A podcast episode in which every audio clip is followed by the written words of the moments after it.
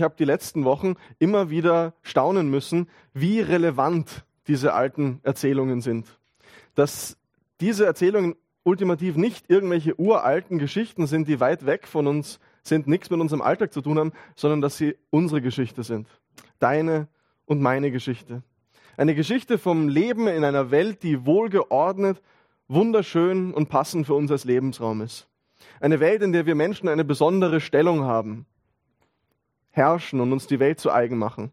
Eine Welt, in der wir in unseren Aufgaben Erfüllung finden, Freunde finden, uns verlieben, Familien gründen. Aber gleichzeitig erzählt diese Geschichte auch, warum all diese wunderschönen Dinge unseres Lebens ultimativ zu kurz greifen, uns nicht letztendlich zufriedenstellen und zerbrechen. Warum die Welt, in der wir leben, von uns selbst ausgebeutet wird und zerstört, warum wir nicht als verantwortliche Stellvertreter so oft regieren über diese Welt, sondern als Tyrannen. Warum wir einander unterdrücken, an unserer Arbeit frustrieren, Beziehungen und Familien zerbrechen. Wir sind mittlerweile am Wendepunkt dieser Geschichte angekommen, die traditionell Sündenfall genannt wird. Der Punkt, wo das Ganze aus dem Gleichgewicht gerät und das wunderbar geordnete System ins Chaos vergeht.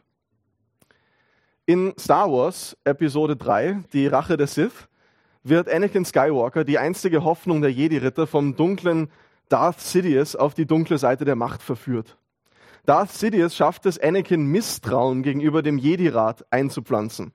Diese würden ihm Dinge vorenthalten und nicht sein Bestes im Sinn haben. Gleichzeitig verspricht er ihm, dass die dunkle Seite der Macht ihm helfen würde, Padme, seine Frau, vor dem Tod zu bewahren wenn er die Jedi-Ritter verraten und sich ihm auf der dunklen Seite der Macht anschließen würde. Nun, Anakin glaubt ihm, verrät die Jedi-Ritter in einer dramatischen Wendung und wird von Darth Sidious zu seinem mächtigsten Sklaven Darth Vader gemacht. Letzte Woche haben wir die bekannte Geschichte von Adam, Eva und der Schlange gehört, die Misstrauen gegenüber Gott in Adam und Eva gepflanzt hat, dass Gott diesen etwas vorenthalten würde, dass er nicht ihr Bestes im Sinn hat und dass sie, wenn sie auf seinen Rat hören, auf den Rat der Schlange hören, das, wonach sie sich wirklich sehnen, bekommen würden. Aber die Schlange hat Adam und Eva betrogen. Und heute werden wir uns gemeinsam die Auswirkungen von dieser Handlung ansehen, die jeden Einzelnen und jede Einzelne von uns bis heute betreffen. Und dazu möchte ich unseren heutigen Bibeltext aus Gottes Wort, aus Genesis 3, die Verse 8 bis 24 vorlesen. Und ich lese den Text, wie die letzten Wochen auch, aus der Basisbibel. Genesis 3, die Verse 8 bis 24. Da heißt es, als am Abend ein kühler Wind blies, ging Gott der Herr im Garten umher. Der Mann und seine Frau hörten ihn kommen. Da versteckten sie sich vor Gott dem Herrn zwischen den Bäumen im Garten. Gott der Herr rief den Menschen und fragte, Wo bist du? Der Mensch antwortete, Ich habe dich im Garten gehört und Angst bekommen. Ich habe mich versteckt, weil ich nackt bin. Gott fragte, Wer hat dir gesagt, dass du nackt bist? Hast du von dem verbotenen Baum gegessen? Der Mensch entgegnete, die Frau, die du mir zur Seite gestellt hast, hat mir davon gegeben, und ich habe gegessen. Da fragte Gott der Herr die Frau, was hast du getan? Die Frau erwiderte, die Schlange hat mich dazu verführt, und ich habe gegessen. Da sagte Gott der Herr zur Schlange, weil du das getan hast, sollst du verflucht sein, unter allem Vieh und allen Tieren auf dem Feld. Auf dem Bauch wirst du kriechen und Staub fressen dein Leben lang. Ich stifte Feindschaft zwischen dir und der Frau, zwischen ihrem und deinem Nachwuchs. Er wird dir den Kopf zertreten und du wirst ihn in die Ferse beißen. Zur Frau sagte er, jedes Mal, wenn du schwanger bist, wirst du große Mühen haben. Unter Schmerzen wirst du Kinder zur Welt bringen. Es wird dich zu deinem Mann hinziehen, aber er wird über dich bestimmen. Und zum Mann sagte er, Du hast auf deine Frau gehört und von dem Baum gegessen. Ich hatte dir aber verboten, davon zu essen. Daher soll der Erdboden deinetwegen verflucht sein. Dein Leben lang musst du dich abmühen, um dich von ihm zu ernähren. Dornen und Disteln wird er hervorbringen, du musst aber von den Pflanzen des Feldes leben. Im Schweiße deines Angesichts wirst du Brot essen, bis du zum Erdboden zurückkehrst. Denn aus ihm bist du gemacht. Staub bist du und zum Staub kehrst du zurück. Der Mensch Adam gab seiner Frau den Namen Eva, das heißt Leben, denn sie wurde die Mutter aller Lebenden. Gott der Herr machte für Adam und seine Frau Kleider aus Fellen, Die zog er ihnen an. Dann sprach Gott der Herr, nun ist der Mensch wie einer von uns geworden und weiß, was gut und böse ist. Er soll seine Hand nicht ausstrecken und auch noch Früchte vom Baum des Lebens pflücken. Er darf sie nicht essen, sonst lebt er für immer. Da schickte Gott der Herr ihn aus dem Garten Eden weg. Er musste von nun an den Ackerboden bearbeiten, aus dem er gemacht war. Gott jagte den Menschen fort. Östlich des Garten Edens stellte er Cherubim und das lodernde Flammenschwert auf. Die sollten den Zugang zum Baum des Lebens bewachen. Das ist das Wort des Herrn. Wir werden uns heute in diesem Text, wir werden drei Dinge in diesem Text sehen. Und das erste, was wir sehen werden, ist das Wesen von Sünde. Was ist Sünde? Das zweite ist die Folgen von Sünde. Was macht Sünde? Und das dritte ist das Ende von Sünde. Was macht Gott damit? Das Wesen von Sünde. Wenn du beim Lesen dieses Textes aufgepasst hast, eben dann wirst du vielleicht gemerkt haben, dass das Wort Sünde in diesem Text eigentlich überhaupt nicht vorkommt. Und auch das Wort Sündenfall, das wir dieser Stelle geben, wird weder hier noch sonst in der Bibel wirklich genau so erwähnt. Aber gleichzeitig beschreibt dieser Text hier, Genesis 3, wie kaum ein anderer in der gesamten Bibel, was die Bibel eigentlich mit dem Wort Sünde meint. Nämlich das, was mit dieser Welt und mit uns Menschen, die von Gott als stellvertretende Herrscher über diese Welt eingesetzt wurden, fundamental falsch läuft. Sünde, das ist so ein Wort, mit dem wir in unserer Gesellschaft heute nicht mehr ganz so viel anfangen. Gell? Wenn wir von Sünden sprechen, sind es oft Modesünden, Verkehrssünden, Bausünden, Schokoladensünden. Und meistens geht es dann darum, dass man gegen irgendwelche gesellschaftlichen oder gesetzlichen Vorschriften verstößt, um in irgendwelchen einzelnen losgelösten Handlungen, die man vielleicht besser lassen sollte, die besser zu vermeiden wären. Sünde, das hat mit Verboten und Geboten zu tun, mit einer Kirche, die mit dem Leben heute nicht mehr viel zu tun hat. Das Problem ist, dass diese Vorstellung nur sehr, sehr wenig mit dem zu tun hat, was die Bibel Sünde nennt. Sünde, das ist das weitaus tiefsitzenderes, weitaus schwerwiegenderes und weitaus verbreiteteres, als das in diesen Beispielen und in diesem Fall wirkt. Sie betrifft uns alle, sitzt tief in uns drin und beeinflusst alle Bereiche unseres Lebens. Warum ist das wichtig, dass wir das verstehen? Und ich erkläre das gleich ein bisschen weiter. Nur wenn wir das verstehen, können wir auch begreifen, warum die Bibel davon spricht, dass wir alle einen Erlöser und einen Retter brauchen. Und warum dieser sterben und auferstehen musste und warum es nicht gereicht hat, dass er einfach gekommen ist und uns ein paar Verhaltensvorschriften gegeben hat, wie ein gutes Leben funktioniert. Und ich möchte euch jetzt ganz am Anfang hier zeigen, wie unser Text das Wesen von Sünde, was Sünde ist, beschreibt. Und zwar auf einer vertikalen Ebene in unserer Beziehung zu Gott und auf einer horizontalen Ebene in unserer Beziehung zueinander. Auf einer vertikalen Ebene in unserer Beziehung zu Gott zeigt uns der Text, dass Sünde mehr ist als einfach nur Regeln nicht befolgen. Sünde ist ultimativ Rebellion und Verrat gegenüber dem Gott, dem Schöpfer des Universums, der uns Leben gibt und uns versorgt. Genesis 1 hat uns Gott als den großen Schöpfer, der das gesamte Universum und alles, was darin ist, durch sein Wort erschafft, vorgestellt. Genesis 2 hat dann das Bild gewechselt zu Gott, der sich die Hände schmutzig macht und den Menschen wie ein Töpfer aus dem Staub erschafft, zu dem der Mensch eines Tages im Tod wieder zurückkehrt. Wir wissen immer mehr, wie riesig unser Universum ist, gell? Immer mehr finden wir das heraus, immer mehr begreifen wir, wie unendlich groß diese Weiten sind und wie winzig klein wir auf dieser Erde sind. Es gibt dieses berühmte Bild des Pale Blue Dot, wo die Erde gezeigt wird, das ist eines der ersten Bilder aus der Welt heraus, ein winziger Punkt im Universum und wir darauf noch viel, viel winziger. Dieses riesige Universum, sagt Genesis 1, hat Gott durch sein Wort geschaffen. Und Jesaja 40 spricht davon, dass Gott es mit der Spanne seiner Hand messen kann. Dieser Gott formt uns, gibt uns sein Leben. Und was tun Adam und Eva in dem Text, den wir letzte Woche gesehen haben? Was tun wir? Sie sagen, Gott, wir brauchen dich nicht. Wir wollen unabhängig sein. Wir wollen selber entscheiden, was gut und böse ist. Wie der Pirat es in dem Film Captain Phillips mit Tom Hanks sagt, das mittlerweile zu Meme geworden ist, I am the captain now. Du kannst dich verziehen, Gott. Sünde ist mehr als nur Regeln nicht befolgen. Es geht um die Frage, wer sitzt auf dem Thron? Gott oder wir? Und die Sünde sagt, wir tun das. Gott, wir brauchen dich nicht. Das Zweite, was Sünde auf einer vertikalen Ebene ist, also nicht nur Rebellion und Hochverrat, ist das Anbeten anderer Götter, von denen wir uns Identität und Erfüllung versprechen. Adam und Eva haben diese Entscheidung, von dieser Frucht zu essen, ja nicht einfach so oder nach langwieriger Reflexion getroffen, sondern das Versprechen der Schlange hat ihnen was angerührt. Das hat in ihnen was angerührt, nachdem sie sich gesehnt haben. Seien wie Gott. Erfüllung. Und die Schlange hat es geschafft, ihnen einzureden, dass sie genau das nicht im Gehorsam gegenüber Gott, sondern in der Übertretung seiner Gebote finden. Wir alle haben genau das gleiche Problem. Und das geht viel tiefer als einfach nur bestimmte Regeln nicht zu befolgen, einzelne losgelöste Handlungen, die wir tun, die wir besser lassen sollten. Unser Hauptproblem ist, dass wir alle andere Dinge an die Stelle Gottes setzen und anbeten. Dinge, von denen wir uns in dieser zerbrochenen Welt Identität, Erfüllung, Rettung aus unserer Unzufriedenheit erhoffen. Und da gibt es fast unendliche Möglichkeiten und jeder hat da was. Das kann sein Karriere, beruflicher Erfolg. Das kann Romantik sein, Anerkennung, Status, Macht, Nationalstolz, Schönheit. Jeder von uns hat da was, von dem wir uns letztendlich Identität, Wert und Leben versprechen.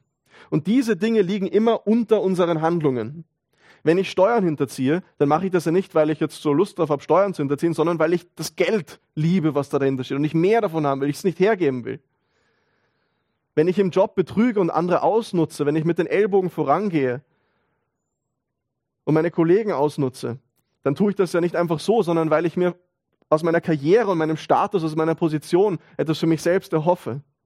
Wenn ich Dinge tue in Freundschaften oder Beziehungen, die ich eigentlich nicht tun will, dann mache ich das ja nicht einfach so, sondern weil ich dazugehören will und ich die Anerkennung brauche. All diese Dinge liegen unter unseren Handlungen dahinter. Und wenn wir gegen Gottes Gebote verstoßen, dann ist das immer eine Folge davon, dass wir andere Dinge mehr lieben als ihn, andere Dinge zu unseren Göttern machen. Das ist Sünde auf einer vertikalen Ebene in unserer Beziehung zu Gott. Immer Rebellion und Götzendienst. Wie sieht das auf einer horizontalen Ebene aus, in unseren zwischenmenschlichen Beziehungen? Gott konfrontiert Adam und Eva hier am Anfang dieses Textes mit ihren Handlungen. Und was ist das allererste, was Adam macht, als Gott ihn in Vers 11 fragt, ob er das getan hat, was er eigentlich nicht hätte tun sollen? Sie war's. Sie ist schuld. Nimm sie statt mir. Adam, was hast du zu deiner Verteidigung zu sagen? Bestrafe sie. Zwischenmenschlich betrachtet bedeutet Sünde eine Umkehr des Prinzips der Liebe, das Gott in die Schöpfung hineingelegt hat. Was meine ich damit? Wir haben das die letzten Wochen immer wieder gesehen, dass Gott aus Liebe heraus die Welt gemacht hat. Und Liebe sagt, mein Leben gebe ich hin für deins. Ich opfere mich auf für dich. Dein Vorteil auf meine Kosten. Sünde sagt, dein Leben für meins. Mein Vorteil auf deine Kosten. Ich nutze dich aus. Und der Punkt, den dieser Text hier ganz am Anfang macht, ganz am Anfang der Bibel macht und diesen Auswirkungen wir uns jetzt gleich noch genauer ansehen werden, und diese Auswirkungen sehen wir im Rest der Bibel und sehen wir in all unserem Leben, ist, wir alle, jeder einzelne von uns hat diese Prinzipien ganz, ganz tief in sein Herz eingebrannt. So leben wir. Das ist unser natürliches Verhalten in unserer Beziehung zu Gott und in unserer Beziehung zu unseren Mitmenschen. Denn wir sehen gleich, Adam ist damit nicht allein. Eva macht genau das Gleiche spielt genau das gleiche Spiel. Beide werden bestraft, beide werden aus dem Paradies verbannt. Wenn wir nächste Woche weiterschauen mit der Geschichte von Kain und Abel, Kain macht genau das Gleiche und so weiter und so weiter und so weiter. Das betrifft uns alle. Und deshalb sagt die Bibel ganz zu Beginn, am Anfang an, jeder einzelne Mensch auf diesem Planeten ist fundamental ein Sünder. Und das bedeutet nicht, dass wir alle die gleichen falschen Dinge tun oder auf so einer Skala alle gleich schlecht sind oder was auch immer uns da vergleichen, sondern dass wir alle in unseren Herzen gegenüber Gott rebellieren und selber Götter sein wollen, andere Götter anbeten, von denen wir uns Leben versprechen und das dritte ist, unseren eigenen Vorteil, unseren zwischenmenschlichen Beziehungen suchen. Und dieses Eingeständnis, das hat dramatische Auswirkungen. Im 18. Jahrhundert schrieb die damalige Herzogin von Buckingham einen empörten Brief an eine sogenannte Lady Huntington. Diese Lady Huntington war im Lauf der Erweckungsbewegungen mit George Whit äh, Whitfield und John Wesley zum Glauben an Jesus gekommen und sie hatte angefangen, ihre aristokratischen Freunde von Jesus zu erzählen und einzuladen zu diesen Events mit Wesley und Whitfield. Und sie schrieb auch der Herzogin von Buckingham einen Brief und das ist die originale empörte Antwort der Herzogin von Buckingham. Zitat. Die Lehren dieser Prediger sind höchst abscheulich und getränkt in Unverschämtheit und Respektlosigkeit gegenüber höher stehenden Klassen. Denn unaufhörlich versuchen sie Menschen aller gesellschaftlichen Stellungen gleichzusetzen. Es ist monströs, dass man sich sagen lassen muss, man habe ein Herz so voller Sünde wie das Herz eines jeden gewöhnlichen Wichts, der auf dem Erdboden kriecht. Das ist höchst anstößig und beleidigend und ich kann mich nur wundern, dass ihr, Lady Huntington, an Empfindungen gefallen haben könnt, die sich ganz und gar nicht mit eurem Stand, eurer Erziehung und eurer Bildung vertragen. Jeder Mensch, jeder Mensch zu jeder Zeit betrifft das. Jeder von uns hat das gleiche Problem. Jeder ist gleich vor Gott. Niemand ist tief im Herzen besser als andere. Nicht eine Bevölkerungsgruppe ist schlechter als die anderen, weder die Reichen noch die Armen noch wer auch immer sonst, noch die Ausländer oder wer auch immer. Nicht eine Ethnie ist schlechter als die anderen, alle sind gleich. Was hat das jetzt für Folgen für das Leben in dieser Welt? Das war jetzt das Wesen von Sünde. Was wir hier in diesem Text sehen als Folgen von Sünde, ist, dass Sünde als diese Grundhaltung unserer Herzen alle Bereiche unseres Lebens durchdringt. Und das zeigt sich vor allem an den Beziehungen, die wir haben. Die Schlange hatte Adam und Eva Erfüllung und Freiheit versprochen. Aber genau wie Darth Sidious Anakin mit seinen leeren Versprechen verführt und versklavt hat, ist das bei Adam und Eva auch so. Anstatt frei und erfüllt zu werden, erleben sie, dass ihr Drang nach Unabhängigkeit von Gott, nach Freiheit und Erfüllung eigentlich zu Versklavung und Zerstörung führt. Zerstörung in ihrer Beziehung zu Gott, Zerstörung in ihrer Beziehung untereinander und Zerstörung in ihrer Beziehung zur Welt, in der sie leben. In ihrer Beziehung zu Gott. In Vers 8 heißt es, dass Gott am Abend im Garten unterwegs ist.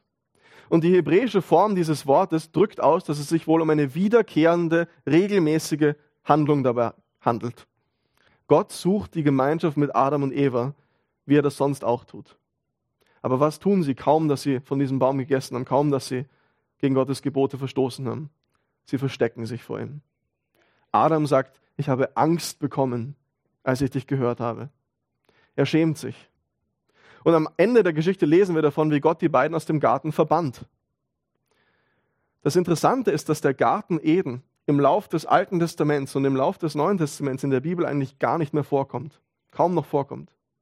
Wenn darüber gesprochen wird, was Adam und Eva hier verloren haben an dieser Stelle, dann wird dem Paradies überhaupt nicht nachgetrauert. Sondern was nachgetrauert wird, ist die Gegenwart und Gemeinschaft mit Gott. Der wirkliche Verlust, dass Adam und Eva hier verbannt werden, ist nicht das Paradies, ein leichtes Leben in einer Welt, die Gott für sie geschaffen hat, sondern die Gemeinschaft und Gegenwart mit Gott. Und wir können uns nicht vorstellen, wie sie sich da gefühlt haben müssen, was sie da verloren haben, wie schlimm das gewesen sein muss. Aber ich sage euch, dieses Loch in uns, das wir alle fühlen, wo wir alle nach Dingen suchen, mit denen wir es stopfen können, das ist hier entstanden. Und es ist nicht ein Loch nach einem Paradies, nach einem einfachen Leben, sondern es ist ein Loch nach dem Schöpfer, der dich gemacht hat, der dich so unendlich liebt und wertvoll findet, der dich dafür gemacht hat, in Gemeinschaft mit ihm zu leben und darin Leben zu finden. Dort, wo er ist, ist Leben. Und was dieser Text uns zeigt, ist, dass unsere Sünde uns davon trennt. Sünde ist darum so viel schlimmer, als einfach nur ein paar Regeln nicht zu befolgen. Sie schneidet uns ab von der Gemeinschaft mit Gottes und vom Leben mit Gott. Die Folgen von Sünde für unsere Beziehung mit Gott ist, dass wir von dem Leben abgeschnitten sind, für das wir gemacht sind. Und solange unsere Sünde uns beherrscht, gibt es keinen Weg zurück. Das drückt dieser Text hier ganz bildlich am Ende aus mit dem Engel, mit dem Cherubim und dem lodernden Flammenschwert, das den Weg zurück bewacht. Das sind die Folgen von Sünde für unsere Beziehung zu Gott. Wie schaut es aus mit unserer Beziehung zueinander? Auch die Folgen dafür sind verheerend. Wir können uns alle wahrscheinlich noch erinnern an das Bild von Freude, Leidenschaft, Authentizität und Intimität, das Genesis 2 uns gemalt hat über die Beziehung zwischen Mann und Frau, zwischen Adam und Eva. Die gemeinsam regieren sollen als Stellvertreter Gottes über seine Schöpfung und Ordnung in diese Welt bringen sollen. Und Adam, der in ein Liebesglied ausbricht, als er Eva sieht und voller Begeisterung da mit ihr ist, wo sie nackt, aber ohne Scham miteinander sind. Was für ein Bild malt Genesis 3 jetzt hier? In Vers 16 heißt es, Gott spricht zur Frau, es wird dich zu deinem Mann hinziehen, aber er wird über dich bestimmen. Und wörtlich heißt es, dein Verlangen wird nach deinem Mann sein, aber er wird über dich herrschen. Und das Wort, das hier mit dem Verlangen ausgedrückt wird, das die Frau gegenüber ihrem Mann hat, ist in dem Kontext nicht sexuelles Verlangen, sondern ist ein Verlangen nach Kontrolle und Macht. Eva, sagt dieser Text, will ihren Mann von nun an kontrollieren und bestimmen. Aber ihr Mann wird über sie herrschen und sie dominieren. Das heißt, was Genesis 3 hier sagt, ist, dass die Beziehung zwischen Mann und Frau als Folge von Sünde von nun an von einem Machtkampf geprägt ist. Von Romantik geht es zu Streit um Macht und Kontrolle. Wer kann bestimmen? Wer kriegt seinen Willen? Und wir kennen das alle, oder? Wir streiten über Geld, wir streiten über Sex, wir streiten über die Schwiegereltern, wir streiten über Kindererziehung. Aber worum geht es hier eigentlich? Wer hat Macht? Wer darf entscheiden? Wer kriegt seinen Willen? Und das passt ja auch perfekt in das, was wir vorhin über Sünde gesagt haben, was Sünde zwischenmenschlich ist. Eine Umkehr des Prinzips der Liebe, das Gott in die Schöpfung hineingelegt hat. Eine Umkehr des Prinzips, wie alles funktionieren würde. Ich gebe mich für dich hin, ich opfere für mich für dich auf, ich suche deinen Vorteil auf meine Kosten, ich binde mich an dich in Treue und Hingabe, in Selbstaufopferung und Liebe. Aber jetzt mein Vorteil auf deine Kosten. Was bekomme ich aus dieser Beziehung heraus? Und wisst ihr, was das Schlimmste ist? Sünde hat gerade die Macht, die Dinge, die Gott am allerschönsten gemacht hat, am meisten zu entstellen. Nehmen wir zum Beispiel das Beispiel Sex her. Was wir gesehen haben letzte, vor ein paar Wochen, was zur Vertiefung der Einheit zwischen Mann und Frau da ist. Wo sich jeder an den anderen verschenkt. Über die Frau wird hier gesagt, dass dein Verlangen wird nach deinem Mann sein, zu kontrollieren und zu beherrschen. Sex kann wunderbar als Mittel zur Kontrolle, zur Manipulation und zur Machtausübung gebraucht werden. Wenn du Sex willst, dann mach das und das. Wenn du mit mir schlafen möchtest, dann tu das und das, wenn ich meinen Willen kriege. Aber umgekehrt, was sagt dieser Text über den Mann? Er wird über dich herrschen. Und da geht es nicht um eine positive Schöpfungsordnung, was, Gott sich gut ausgedacht hat, sondern es geht um die Folgen des Sünden, falls sie diese Liebesbeziehung entstellt. Der Mann wird dominieren und beherrschen. Und beschreibt das nicht Jahrtausende von menschlicher Geschichte und sicher auch das, was einige von euch lieben Schwestern hier erlebt haben dass Männer Frauen unterdrücken, beherrschen, ausnutzen und dominieren, weil sie ihren eigenen Vorteil suchen und stärker sind. Man denke an die Ereignisse rund um die Band Rammstein, die gerade überall in den Medien sind. Der Leadsänger, für den wohl seit vielen Jahren, wenn nicht Jahrzehnten, bei jedem Konzert junge Frauen beschafft wurden, mit denen er schlafen kann, oft gegen ihren Willen. Sexueller Missbrauch und sexuelle Ausbeutung, was in den allermeisten Fällen durch Männer geschieht, hat hier ihre Wurzel. Hier seine Wurzel in der Entstellung von was, was Gott wunderbar gemacht hat durch die Sünde, die unsere Herzen durchdringt. Sünde zerstört unsere Beziehungen also, weil wir in unserem gefallenen Zustand sagen, dein Leben für meins. Was bekomme ich raus? Und das Beste daran ist dann, dass wir uns einreden, dass unser Verhalten eigentlich die Schuld des anderen ist. Wie wir es in Vers 12 und 13 sehen, als Gott sie mit ihrem Verhalten konfrontiert. Sie ist schuld. Er ist schuld wenn sie nicht so und so wäre, dann würde ich ja nicht. Wenn er nicht so und so wäre, wenn er nicht das und das tun würde, dann hätte ich ja nicht, würde ich ja nicht mit anderen flirten, Pornos schauen, eine Affäre haben, sie anschreien oder schlagen. Und so verstecken sich Adam und Eva voreinander, denn diese Feigenblätter legen sie ja nicht an, als Gott kommt, sondern sie legen sie an, bevor Gott überhaupt da ist. Sie verstecken sich voreinander und ihre Gemeinschaft ohne Scham in Nacktheit und Echtheit zerbricht. Sünde zerstört nicht nur unsere Beziehung zu Gott, sondern auch unsere Beziehung zueinander. Als letztes unsere Beziehung zu dieser Welt. Gott hatte Adam und Eva gesegnet, die Menschheit gesegnet. Am Anfang in Genesis 1. Seid fruchtbar und mehrt euch und macht euch die Erde untertan. In diesem Segen waren zwei Aufträge enthalten. Gell? Vermehrt euch, seid fruchtbar, macht euch die Erde untertan und herrscht über diese Erde. Und im damaligen Kontext war klar, dass Männer und Frauen hier andere Rollen haben. Für Frauen war ihre höchste Erfüllung und Bestimmung nicht ihre einzige in diesem damaligen Kontext, dass sie Kinder bekommen. Und für viele Frauen auch heute noch, wahrscheinlich für die meisten vielleicht, ist und bleibt das Kinderbekommen der größte Wunsch und die größte Erfüllung. Und für Männer war es damals in diesem Kontext die Aufgabe, den Boden zu bebauen, sich die Welt untertan zu machen, Essen auf den Tisch zu stellen für die Familie. Und für viele Männer wird das einer Arbeit nachgehen, und für eine Familie sorgen nach wie vor der größte Wunsch und die größte Erfüllung sein. Nun, Sünde zerstört auch das, sehen wir in diesem Text. Denn Eva, zu Eva sagt Gott, jedes Mal, wenn du schwanger bist, wirst du große Mühen haben. Unter Schmerzen wirst du Kinder zur Welt bringen. Und im ersten Teil dieses Verses, jedes Mal, wenn du schwanger bist, wirst du große Mühen haben, heißt es eigentlich, vom Moment der Empfängnis an wirst du große Sorgen oder Angst haben. Dieses Wort ist eine, ein psychischer Schmerzen. Das bedeutet, Schwangerschaft, Kinder bekommen, hat in dieser zerbrochenen Welt von nun an nicht nur mit physischen Schmerzen bei der Geburt und im Verlauf der Schwangerschaft zu tun, sondern auch mit Angst. Angst, ob man überhaupt ein Kind bekommen kann. Angst, ob das Kind, das man empfangen hat, überleben wird. Angst, dass es gesund sein wird. Angst und Verzweiflung, dass das Kind, selbst wenn es gesund auf die Welt kommen wird, in eine Welt geboren wird, die kaputt ist, wo wir, sind, wo wir die Kinder nicht vor allem Schaden bewahren können. Und zu Adam sagt Gott, der Erdboden soll um deinetwillen verflucht sein. Dein Leben lang musst du dich abmühen, um dich von ihm zu ernähren. Und alle, die arbeiten, wissen, hey, Arbeit, das kann echt ein Segen sein, aber es kann auch ein richtiger Fluch sein. Arbeit kann uns kaputt machen, es kann zermürbend sein, wir können dann zerbrechen und ausbrennen. Das bedeutet, alle großen Bereiche unseres Lebens, sagt dieser Text, sind von den Folgen der Sünde durchdrungen. Ehe, Beziehungen, Kinderkriegen, Arbeit und so weiter. Und diese Folgen sind verheerend. Ironischerweise gerade obwohl die Sünde uns verspricht, all unsere Sehnsüchte zu stillen und zu erfüllen. Ihr werdet sein wie Gott. Zerstört sie unser Leben. Und am Ende des Lebens, in Vers 19, sterben wir alle. Ein englischer Pfarrer berichtet davon, dass er ein Begräbnis gemacht hat mit einer alten, reichen Dame, für eine alte, reiche Dame, die gestorben war.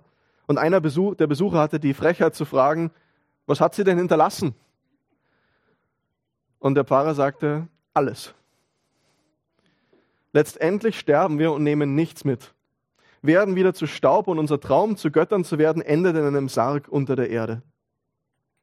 Wie sehr wurden wir betrogen? Ist das wahres Leben? Ist das Erfüllung? Und doch tun wir uns alle so schwer alltäglich, den Lügen des Feindes, der uns verführen will, zu widerstehen. Und wir laufen alle anderen Göttern nach, falschen Göttern nach, die uns nichts geben können. Wir alle versuchen, dieses Loch, das wir in uns fühlen, zu stopfen mit anderen Dingen, ich habe es vorhin schon gesagt, von denen wir uns Sinn und Identität erwarten und erhoffen. Beruflicher Erfolg, Reichtum, Anerkennung, Schönheit, Sex. Aber wisst ihr, was all diese Dinge sind? All diese Dinge sind Feigenblätter mit denen wir uns provisorisch bedecken, ohne unsere Nacktheit wirklich verstecken zu können. Es sind Feigenblätter, mit denen wir uns bekleiden, um uns davon abzulenken, was wir alle tief in uns wissen, dass uns mit der Gegenwart Gottes, mit der Gemeinschaft mit ihm etwas verloren gegangen ist, das wir durch nichts anderes ersetzen können und dessen Folgen wir in allen Bereichen unseres Lebens spüren. Wir haben also gesehen, das Wesen von Sünde ist Rebellion gegenüber Gott und Götzendienst und unseren Mitmenschen gegenüber die Tendenz einander auszunutzen. Das zweite ist die Folgen von Sünde. Die sind verheerend und betreffen alle Bereiche unseres Lebens. Drittens, das Ende von Sünde. Anfang des 20. Jahrhunderts hat die englische Zeitung The Times an verschiedene prominente Autoren eine Frage geschickt und diese um Antworten gebeten, die sie dann in der Zeitung veröffentlichen können.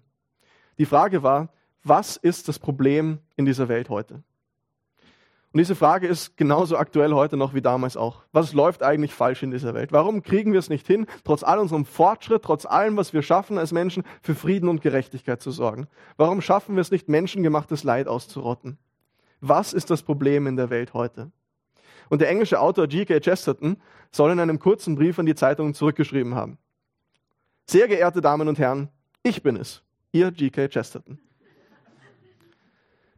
Die biblische Geschichte hat extrem viel mit den Geschichten gemeinsam, die unsere Romane und Filme erzählen. Vom Kampf gegen Gut und Böse, von der Notwendigkeit eines Helden und Retters, der uns da rausholt. Der gravierende Unterschied ist aber, dass das Böse in der biblischen Geschichte und in der Realität, in der wir leben, nicht in einem Antagonisten, in einem Bösewicht wie jetzt Darth Sidious bei Star Wars, Sauron bei Herr der Ringe, Voldemort bei Harry Potter beheimatet ist, sondern in uns allen. In diesen Geschichten triumphiert das Gute, indem der böse Herrscher besiegt wird. Und dann ist alles gut. Das Problem in der Wirklichkeit ist, dass das Ganze viel komplexer ist. Denn es gibt zwar den Antagonisten, es gibt die Schlange, es gibt den Teufel, aber wir alle sind unter seiner Herrschaft und das Böse ist in uns allen drin. Und das hat massive Auswirkungen. Erstens, wir Menschen können uns nicht selbst davon befreien. Und das wissen wir eigentlich eh alle. Wir haben unendliche Fortschritte gemacht in den letzten Jahrhunderten, aber wir sind kein Stück besser geworden. Wir sind nach wie vor genauso egoistisch und selbstsüchtig. Aber das Zweite ist, dieser Grund, dass das Böse in uns allen drin ist, das ist auch der Grund, warum die Frage, wenn, das Böse, wenn Gott das Böse in dieser Welt beseitigen will, warum tötet er den Teufel nicht einfach? Warum tötet er das Böse nicht einfach? Ich weiß, vielleicht hat, kennt ihr diese Frage. Warum das viel zu kurz greift. Denn das Problem ist, das Böse ist ja in uns drin. Dann müsste er uns ja alle mitbeseitigen, so wie es in der Flutgeschichte dann geschieht.